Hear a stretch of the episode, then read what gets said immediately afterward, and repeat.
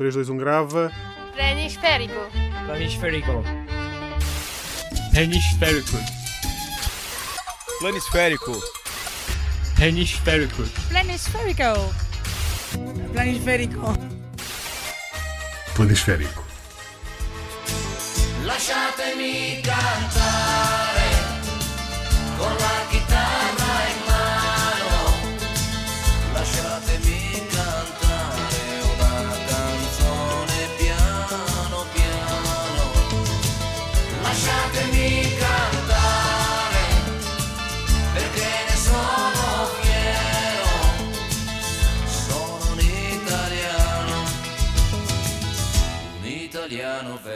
italiano vero. Um hino, quase um hino não oficial de Itália, pela voz rouca de Toto Cotugno.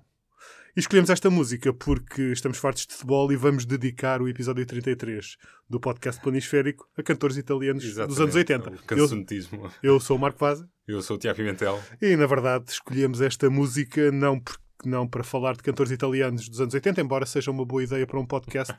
e deixamos aqui a ideia para leitores que queiram colaborar connosco nesta área ou para outros colegas jornalistas que nos estejam a ouvir.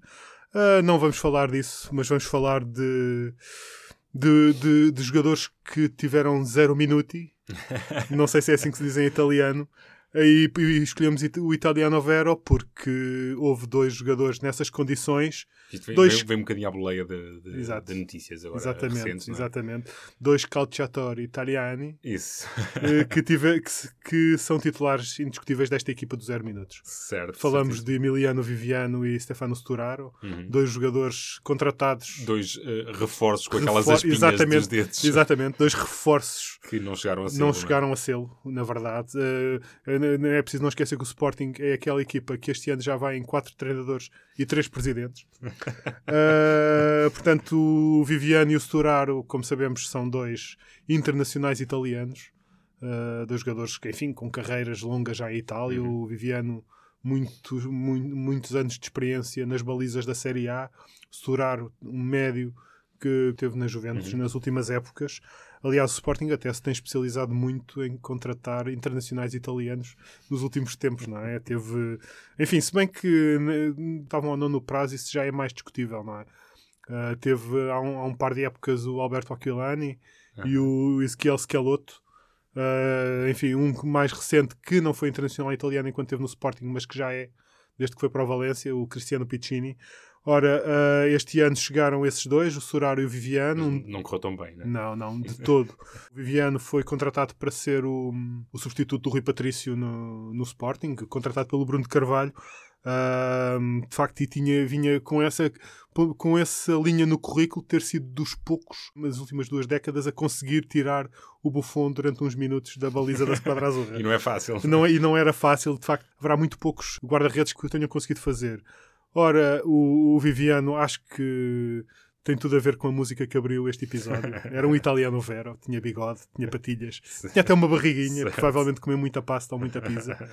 Parecia, mas ainda assim mostrou o suficiente na pré-temporada para garantir o lugar de titular do Sporting. Ele chegou até a ser convocado pelo Peseiro para o primeiro jogo, ia ser titular, mas lesionou-se e depois nunca mais jogou. E pronto, agora na reabertura do mercado foi emprestado ao, ao Spal, Uhum. que é uma equipa de fundo da tabela da Série A. Ve- Veremos se, se ele vai jogar ou não.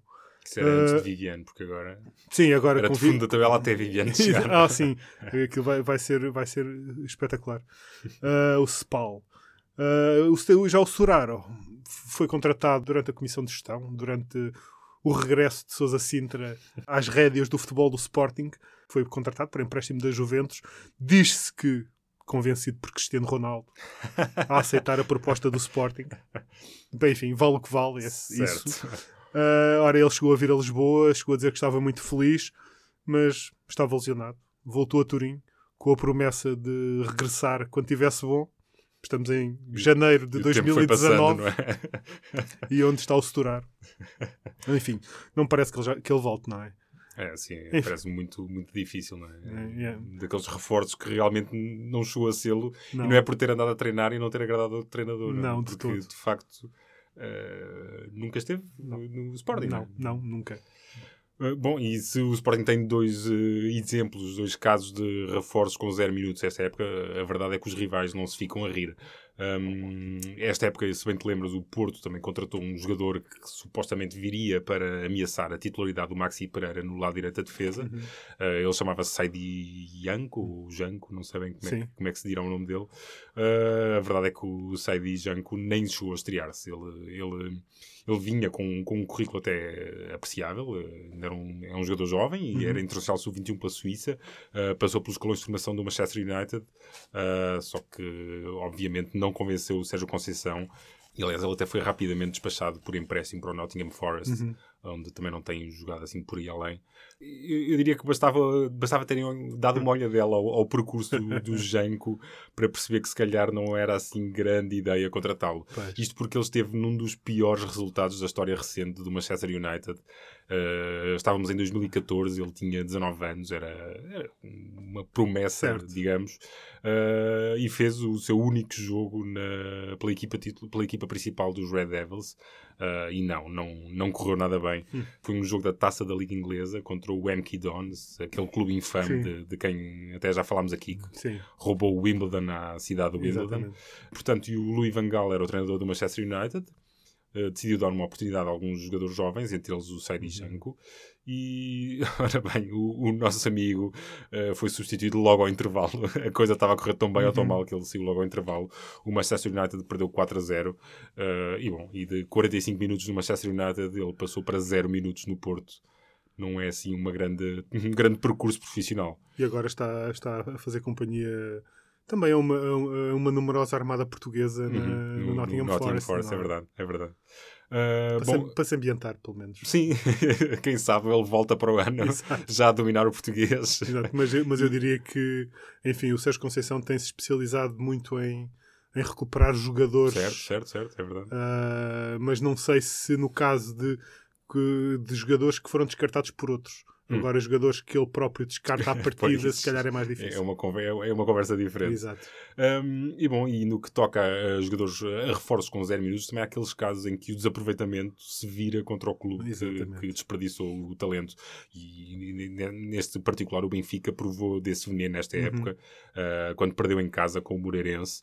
Um, do outro lado uh, estava um jogador contratado precisamente neste verão, mas que, que nem chegou sequer a. Uhum. nem- eu, eu diria que nem chegou a ambientar-se ao Estádio da Luz, porque ele foi imediatamente transferido para Moreira de Cónegos. Uh, falo do Chiquinho, Uhum. que, que jogava na Académica na época passada. Uh, portanto, ele, ele ainda chegou a fazer, creio que um. Ainda chegou a alinhar em jogos, da Jogos pré-época, pré-época, depois. Que obviamente não ficou no Benfica uh, e depois uh, fez o que fez na luz pelo Uhum. Moreirense. E, e, aliás, ele não era o único exemplo no, no Moreirense deste, desta situação, porque havia um outro jogador, o Pedro Nuno, que também tem um trajeto muito semelhante ao dele. Certo. Também jogava na Académica, também foi contratado pelo Benfica, nunca jogou pelo Benfica.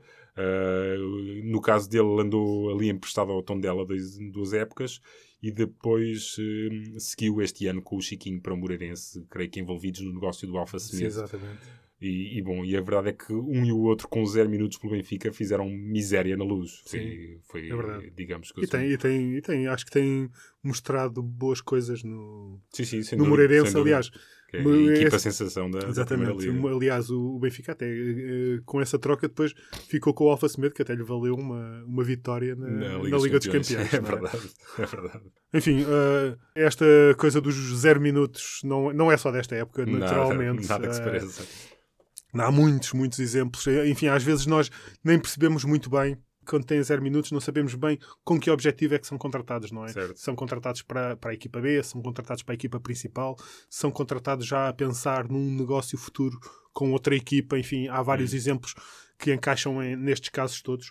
Ah, enfim, ah, o, o Futebol Clube do Porto, por exemplo, nos últimos anos tem-se tornado num especialista em contratar guarda-redes que nunca jogam, ou que jogam muito pouco. Tem sempre três ou tem sempre quatro no plantel sénior que e depois na baliza não é suficientemente grande para todos. E, portanto, alguns têm, têm de ficar de fora. Há vários exemplos eh, desta, desta prática. Por exemplo, eh, no verão de 2013, eh, o Futebol Clube do Porto contratou um guarda-redes turco, o Sinan Bolat, a custo zero, vindo do, do Standard Liège. Eh, o Bolat era, um- era, era internacional pela, pela seleção da Turquia, tinha 24 anos, e de facto, e a prova de que o Porto pensava nele para o futuro é que assinou com ele um contrato de 5 temporadas. Ok. Ou, ou seja, tu não dás um contrato de 5 temporadas a alguém que vais descartar Pois, sim, sim. à partida, não é? Ah, enfim, isso te indiciava que ele poderia ser uma aposta, mas o máximo que ele conseguiu foi fazer 4 jogos na equipa B e depois andou de empréstimo em empréstimo até acabar o contrato. E quantos minutos é que ele jogou pela equipa principal do Porto? Zero, né? Um, um zero redondinho. É verdade, tal como ah, outro guarda-redes que o Porto contratou em 2014, o Ricardo Nunes, ah, contratou o Académica. A Académica, aliás, aparece aqui muitas É vezes. verdade, é verdade. Já é a segunda vez, a terceira vez que falamos da Académica aqui. Ah, enfim, o Ricardo era, um, na altura, já um guarda-redes experiente, 32 anos. Na altura, acho que era até, até considerar que era um dos bons guarda-redes do campeonato. Sim, sim, sim. Tinha chegado a ser co- pré-convocado pelo Paulo Bento para ir à seleção. Nunca- depois nunca integrou a convocatória final, nem nunca jogou na seleção, mas o- só o facto de ser pré-convocado já, já é um bom indicador. Ora, ah, no- nesta época, em 14-15, o Porto tinha quatro guarda-redes e jogaram três, por ordem de utilização. Quem jogou mais foi o Fabiano, depois ainda jogou o Elton, que tinha 37 anos, Ok. e depois ainda jogou um par de jogos.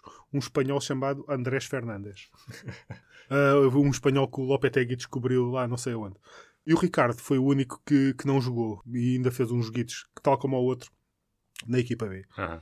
Depois foi emprestado ao Setúbal e foi emprestado aos Chaves. Onde continua, aliás. Exatamente. Agora já, agora já jogador de chave. Exatamente, já é jogador em definitivo. Finalmente, só para dar mais um exemplo de guarda-redes que não jogam no Porto. Ah, outro que eles contrataram ah, foi o Raul Godinho, que foi um dos 300 mexicanos que eles contrataram nos últimos anos. Ah, contratado também em 2014, ah, que depois ah, que foi andando entre os Júniors e a equipa B, com os empréstimos à União da Madeira e ao Poel Nicósia, e já neste último verão acabou por ser cedido a título definitivo aos Chivas, do México.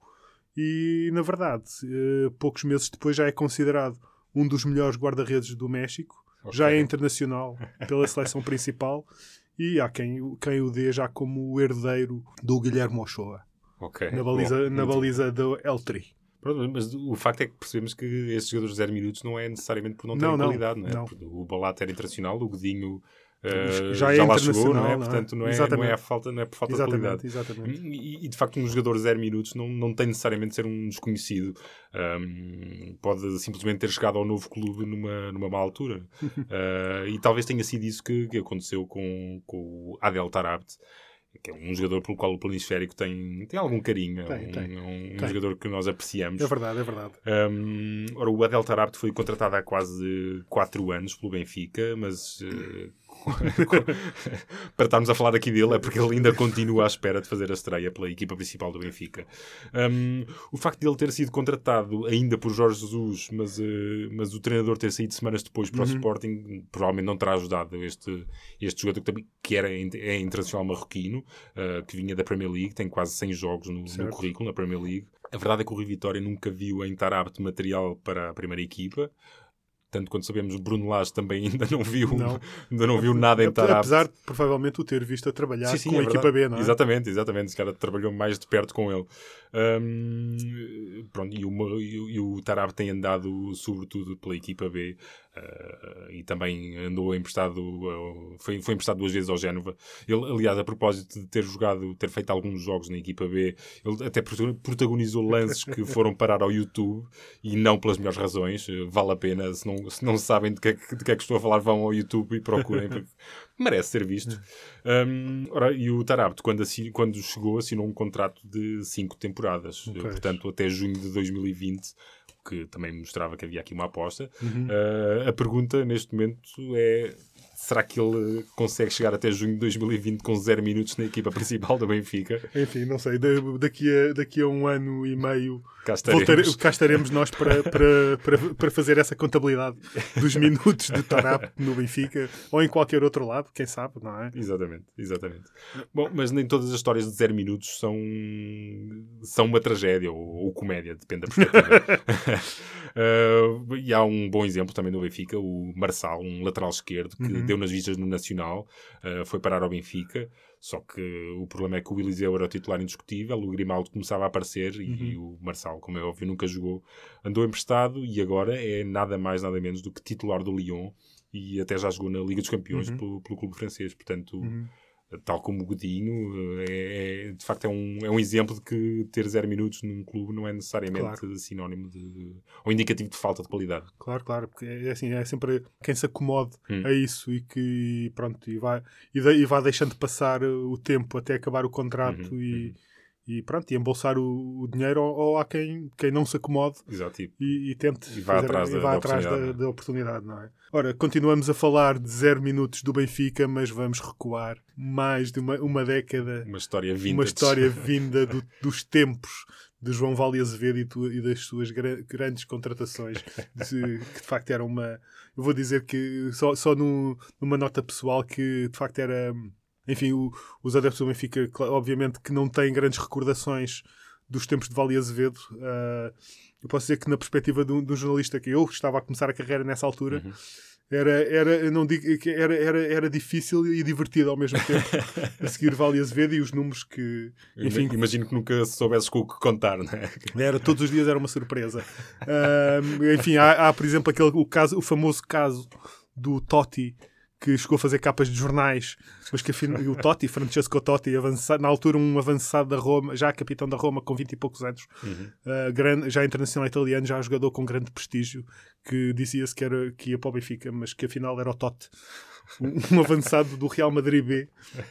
Que depois, muito- muitos anos depois, foi, até foi, estava, esteve envolvido num escândalo de corrupção. É verdade. Uh, não, mas não, não é de Totti nem de Totti. Uma das histórias mais fascinantes do tempo do Val era, é do, do Sigurd Roosevelt, um avançado norueguês, uh, enfim, um, um, o pinheiro norueguês, usando uma terminologia inventada por Paulo Sérgio. Uh, era um avançado norueguês daqueles altos, louros e, e pronto, que jogavam bem de cabeça.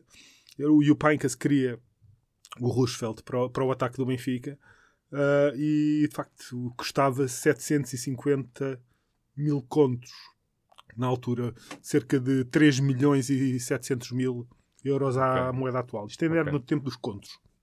Ora, o Benfica tinha de pagar esta verba para ficar com o, com o Roosevelt, o negócio parecia bem encaminhado, só que ele, cinco dias depois dele chegar ao estágio, ele acabou por ir embora porque não havia garantias bancárias. Isto, na verdade, a expressão garantias bancárias foi uma coisa muito usada nos tempos da gestão do Vale Azevedo do Uhum. Benfica.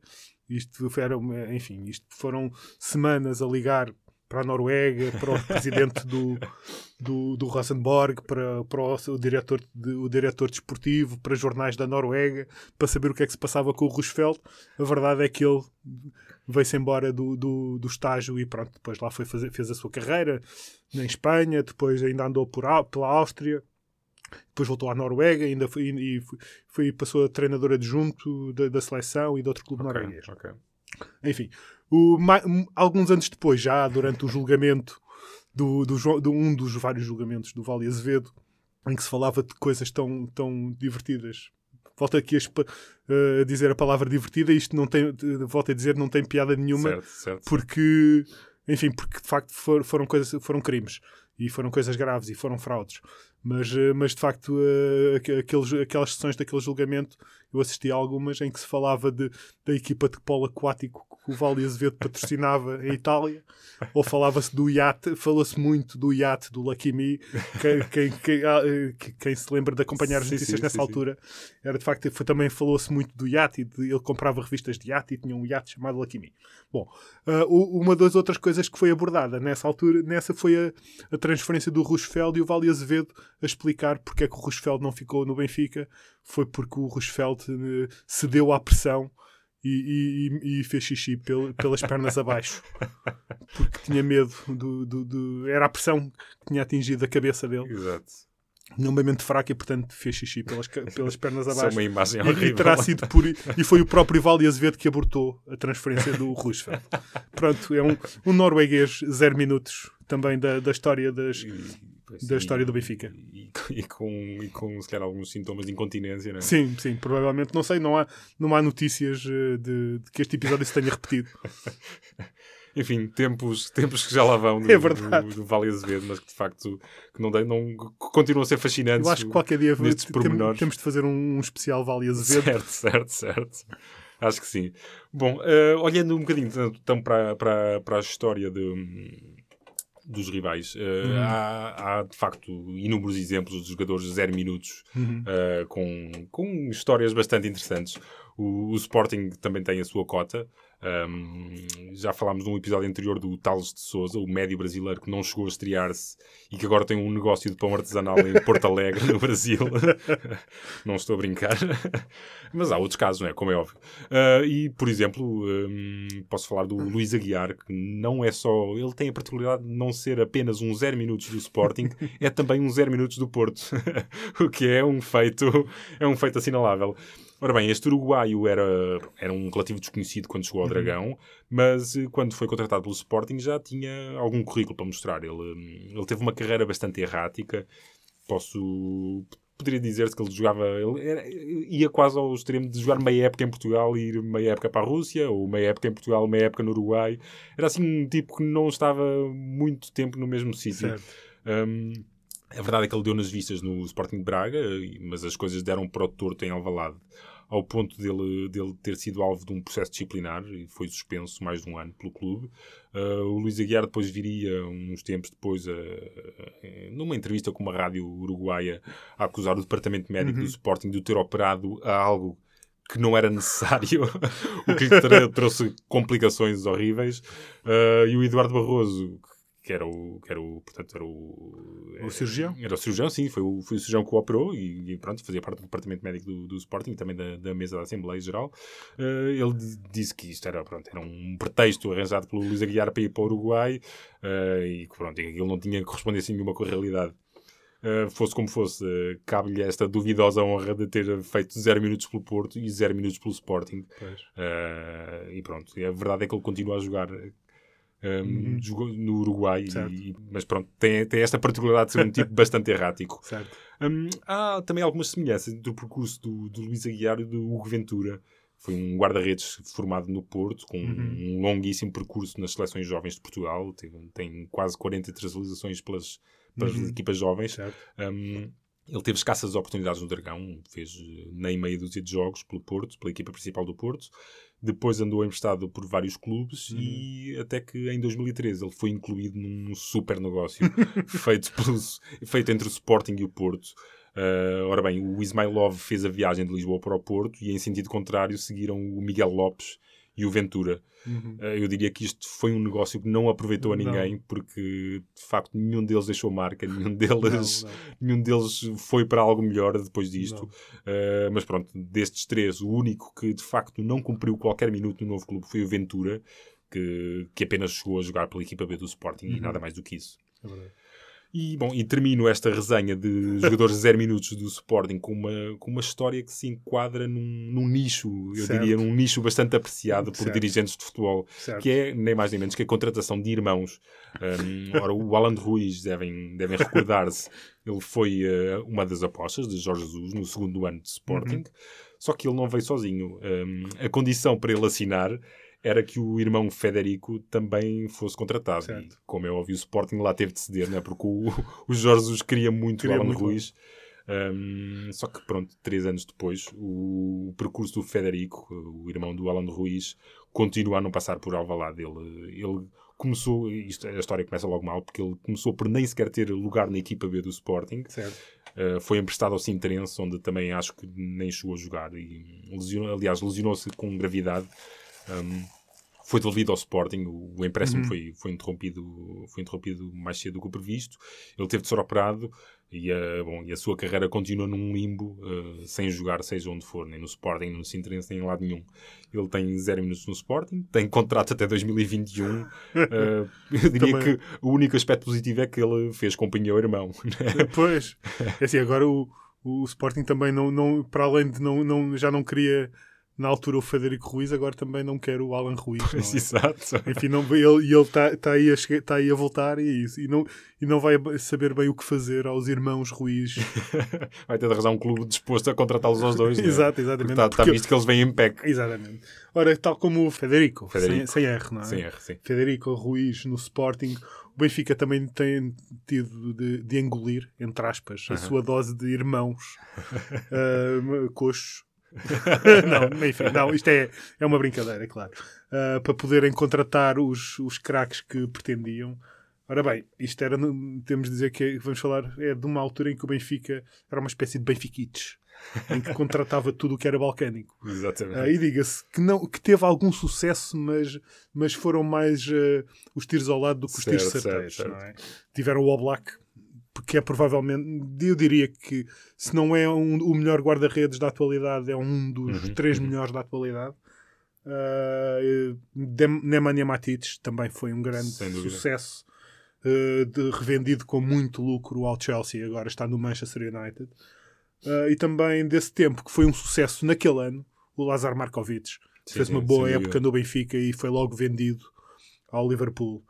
Uh, ora, um, tanto o Markovic como o Matic, quando vieram para o Benfica, uh, também trouxeram os irmãos. Uh, veio o, para- o- ambos para a equipa B. Um deles, o, o Urus Matic, irmão do, do Nemanja, e o, e o Filip Markovic, o irmão do Lazar Markovic. Ora, o Uros fez uns jogos na equipa B, saiu a meio da época quando o Matic foi para, para o Chelsea, ele foi para a Holanda, para o NAC Breda, que é um clube que também costuma ter Costuma receber receber jogadores do Chelsea. né? Exatamente. Uh, andou pe- pelo Copenhaga, agora está no Áustria de Viena também, vai jogando. Enfim, tem uma carreira tem uma carreira decente na, enfim, num clube, num campeonato assim, tem- temos de dizer periférico. Já o Filipe Markovic, que também andou pelo, que também esteve no Benfica enquanto estava lá o Lazar Markovic, uh, também andou pela equipa B, um, andou pela Bélgica depois do irmão ir para o Liverpool, onde diga-se continua, mas a Uhum. jogar na equipa de reservas depois de, de vários empréstimos, um deles, como sabemos, ao, ao Sporting. Uh, ora, ele está no LAN, uh, esta temporada ainda não fez um único jogo. uh, e fala-se com muita insistência de que ele poderá ir para o futebol polaco, onde vai parar muita gente ligada ao futebol É português, diga-se. É verdade. Uh, Fala-se do, do interesse do Legia Gdansk uh, e onde vai, irá fazer, poderá fazer companhia a um jogador que é muito querido aqui no planisférico, chamado Steven Vitória. Steven Vitória. E só para terminar, este caso de irmãos de futebolistas do Benfica, também há o caso do Jorge Jardel, o irmão, um dos irmãos mais novos do, do Mário Jardel, sendo que o Mário Jardel, como sabemos, nunca jogou no Benfica. E mas mas muito, muito rapidamente, ah, como é que o Jorge Jardel vai parar ao Benfica? Ah, o Manel Vilarinho, na altura, quando, quando se candidatou contra o Vale Azevedo, voltamos outra vez ao Vale Azevedo, ah, ele prometeu que ia contratar Mário Jardel, um grande goleador na altura. Ah, era uma promessa eleitoral e, e, é, e é muito provável, aliás, que tenha sido graças à promessa de contratar o Jardel que ele ganhou as eleições ao Vale Azevedo. Só que o Jardel que o Benfica contratou não foi o Mário, não foi o Super Mário, aquele que voava sobre os centrais, Foi mas o sim outro Jardel. foi o outro Jardel, o George, não é Jorge, é George. Jorge. Jorge Jardel, enfim, um, um jogador um, também era avançado, que tinha andado pelo, pelos Juniores do Porto, pela equipa B do Porto, tinha andado Uhum. pelo Lessa e pelo Penafiel, enfim, acabou no Benfica. Ah, ainda fez a pré-época com o Benfica. O Benfica, na altura, eu, fui, eu, fui, eu estive nessa, nessa pré-época que, o- que o Benfica fez na Suíça, em Nyon. Penso, eu tenho, a certe- eu tenho a impressão, não tenho a certeza, que o Jorge Jardel ainda marcou um gol num particular qualquer. Mas pronto, depois acabou por ser dispensado. Andou, and- enfim, não, não teve uma grande carreira, andou pelo futebol português, ah, assim, no- nos escalões inferiores. Acabou a carreira há uns anos. Ah, depois eu- o- o Google ajudou-me no resto. E enfim, o, o, o que eu descobri foi que nos tempos em que o Jardel, o Mário, era, o deputado, era deputado estadual do Rio Grande do Sul, ele, o, o, o Mário tentou nomear o Jorge para, o car, para um cargo no governo. O cargo era, eu, vou, eu tenho de ler isto, o de chefe de divisão da Secretaria da Administração e Recursos Humanos. Portanto, este- Ele ia estar responsável por assuntos. Exato. Por coisas. Pronto. O chefe de divisão. Enfim, não sei, não sei exatamente o que, é que, o que é que ele iria fazer, mas pronto, iria, iria ganhar um salário a rondar os 5 mil reais por mês. Ah, ora, e, esta nomeação, aliás, chegou a ser ah, publicada no Diário da República lá do sítio.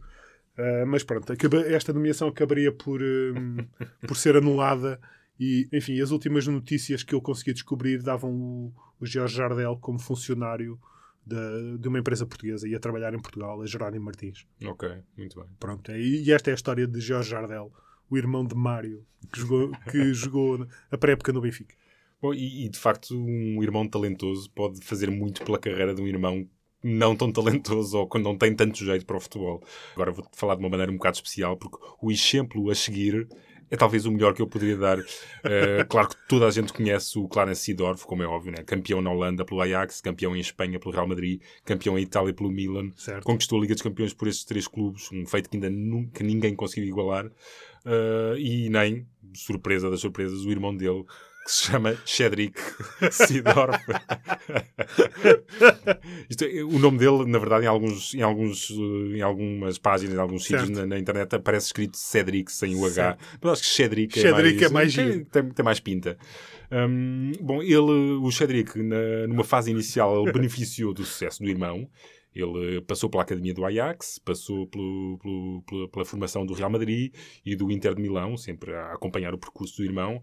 Hum, o problema foi quando ele atingiu a idade sénior e começou a perceber-se que ele não Uhum. tinha assim qualidade para aqueles. Para- não tinha andamento para aquilo. Um, ele, ele, na verdade, ele até chegou a ser internacional sub-21 pela Uhum. Holanda, uh, mas pronto, o percurso dele foi, foi enverdando por clubes das, das divisões inferiores na Holanda, Itália, Bélgica, França e, Uhum. e ele com 28 anos terá colocado um ponto final na carreira, ao que consegui perceber. Ele supostamente Uhum. depois li umas coisas, não tenho a certeza se isto será verdade ou não, mas pela piada da coisa dec- decidi trazer também para aqui. Certo. É que ele supostamente em 2011, 2012 ainda terá ido dar uma perninha num clube do Suriname, que é, Ok. que é, onde, é de onde é originária Uhum. a família Sidorf e aliás, aliás- onde o Clarence nasceu. Sim, e também muitos eh, grandes jogadores holandeses Certo, também certo. têm as raízes na- no Suriname. Exatamente, exatamente. E então o Cedric foi eh, dar uma perninha neste clube que, muito apropriadamente, se chamava SV The Brothers. e o- este, este clube chama Casa ao Estádio Clarence Seedorf, Obviamente. que é muito bom. É. É, é muito, muito bom. Obrigado por, essa, por a história do Cedric. O Cedric Seedorf passou ao lado de uma grande carreira.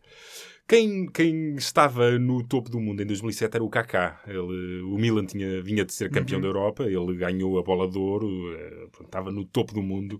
E para além, de- para além do sucesso desportivo todo, ele ainda tinha o irmão com ele, que é, que é espetacular. O Rodrigo Isaacson, que é conhecido no futebol como Digão, era um defesa central que, pronto, que fazia parte dessa equipa do Milan de 2007-2008 e que o- pronto, o Carlo Ancelotti até chegou a utilizar em, em três partidas dessa época. Se não me engano, foram duas, dois, dois jogos da taça Uhum. e um jogo do campeonato. Uh, mas pronto, o Digão não deve, não, deve, não deve ter impressionado assim tanto o Ancelotti, porque nas três épocas seguintes ele foi emprestado a quatro clubes diferentes, uh, entre eles o Penafiel, Certo. que estava, na, que estava na segunda liga, portanto, o, o irmão do Kaká passou pela segunda liga portuguesa. Um, De facto, não podiam ser mais diferentes. Kaká, um mago do meio campo eh, e Digam, defesa central. central. Bom, ele fez 13 jogos no Penafiel, não chegaram para impressionar, Uhum. ele não ficou. Uh, e a carreira dele foi terminar nos Estados Unidos. Ele teve uma curta passagem pelo New York Red Bulls, onde também uh, teve um, um final de carreira bastante, bastante rápido. Ele não, não chegou sequer a, a fazer muitos jogos lá. Uh, digamos que a única marca que ele conseguiu deixar no futebol foi mesmo a ter sido o autor do nome do irmão.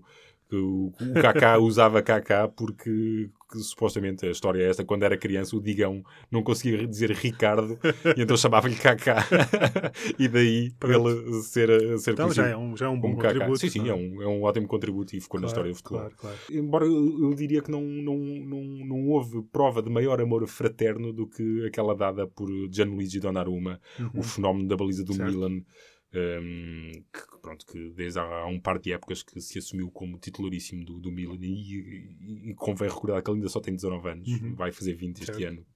Que é, um, é, é, de facto é um, é um fenómeno. Um, ora bem, ele há, aqui há algum tempo, numa altura em que o clube queria a todo o custo renovar o contrato, ele impôs a condição de contratar um irmão mais velho, que também é guarda-redes e que também tinha feito a formação no Milan. Uhum. O António Donnarumma tinha andado emprestado a clubes eh, italianos, eh, de escalões inferiores, acho que tinha Sim. também passado por um clube grego. Um, ele pode não ter a qualidade do irmão, eh, o que ninguém lhe pode tirar é que ele é jogador do Milan. Certo. e, é- e pronto, e é suplente do irmão mais novo, Pronto, do, do, do miúdo e- da família. Enquanto o miúdo, enfim, enquanto o miúdo, para aí nos próximos, diria 15 anos, enquanto o, o, o, Exato. o Gigi Enquanto Donnarumma ninguém o arredar dali. ali, o António também vai ser o suplente até aos 40. Exatamente, exatamente. Bom, e só para terminar, eh, e porque isto indicia aqui uma, uma, uma tendência, né? o, claramente o Milan tem uma, uma queda para isto dos irmãos. Não, porque- que não gosta de separar as famílias. Não, não, exatamente, exatamente. Manter a família unida, tal como Kaká e Di- Digão, tal como Gianluigi e António Donnarumma. O o Milan contratou por estes dias mais uma dupla, é o Lucas Paquetá, um, um miúdo brasileiro que deu nas vistas no Flamengo, que no início deste ano viajou para Milão para jogar às ordens do Gennaro Gattuso, e o claramente o irmão também vinha no PEC, Certo. o Mateus Paquetá, que embora pareça não ter nada que o recomende como futebolista, basta olhar para, o- para para os clubes dele, que ele tem no currículo. Hum, Trata-se do Sérgio, o Tombense, o Marcílio Dias, o Havaí e o Almirante Barroso. Tudo clubes de meada. sim, sim, sim, sim. Uh, bom, o que é certo é que o Mateus Paquetá vai ter uma oportunidade na Europa, graças ao irmão.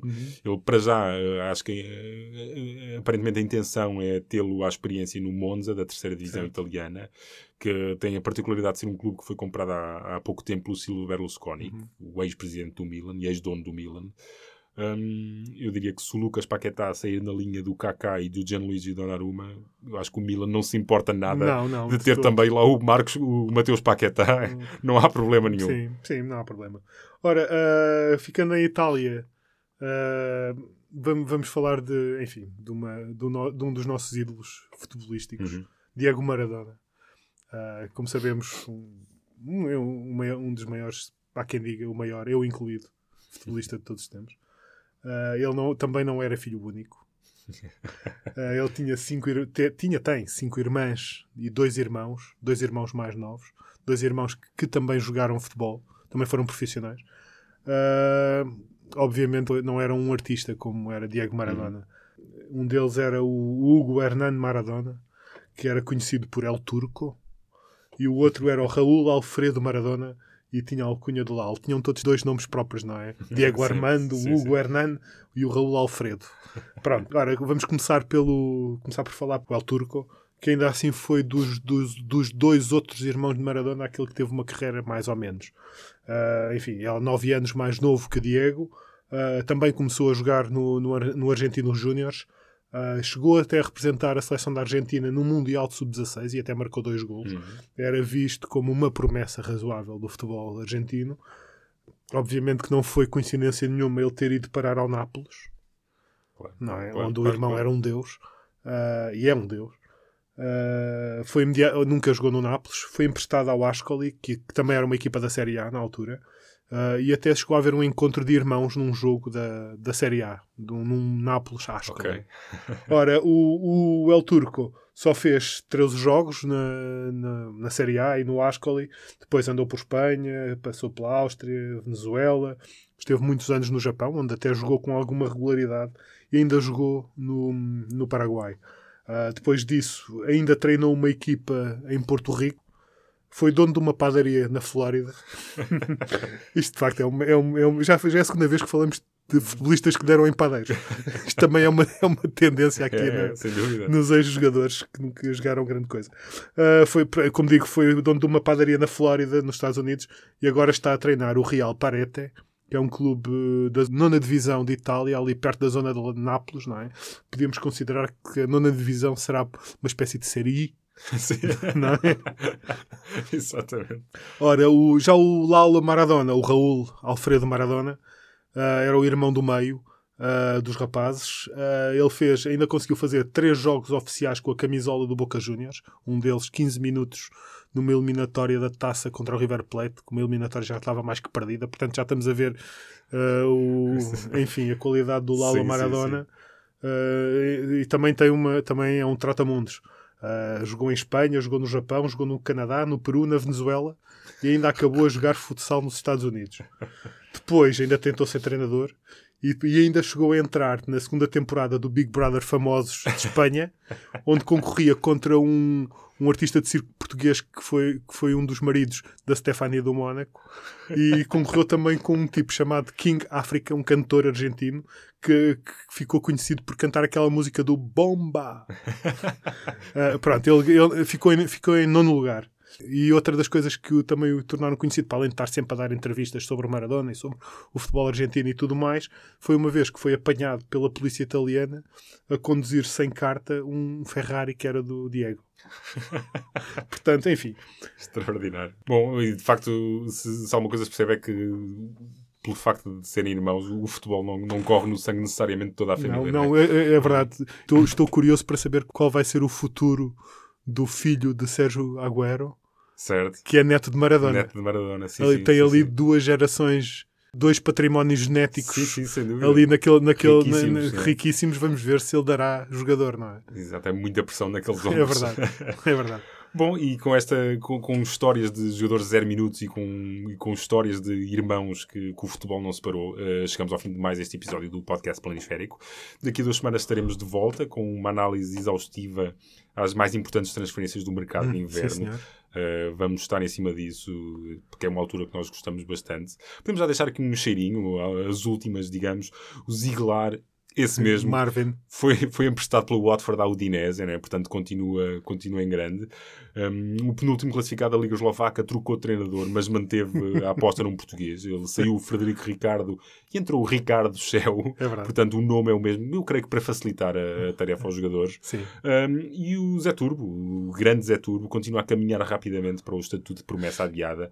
Depois de, de empréstimos sucessivos pelo Inter de Milão ao Tondela, Marbella, Catânia, Olhanense e Newell's Old Boys da Argentina, ele vai continuar na América do Sul um, para jogar, ou assim espera ele, no Nacional do Paraguai. O Zé Turbo está imparável A acelerar. a acelerar, a acelerar na sua Passar carreira os sinais vermelhos.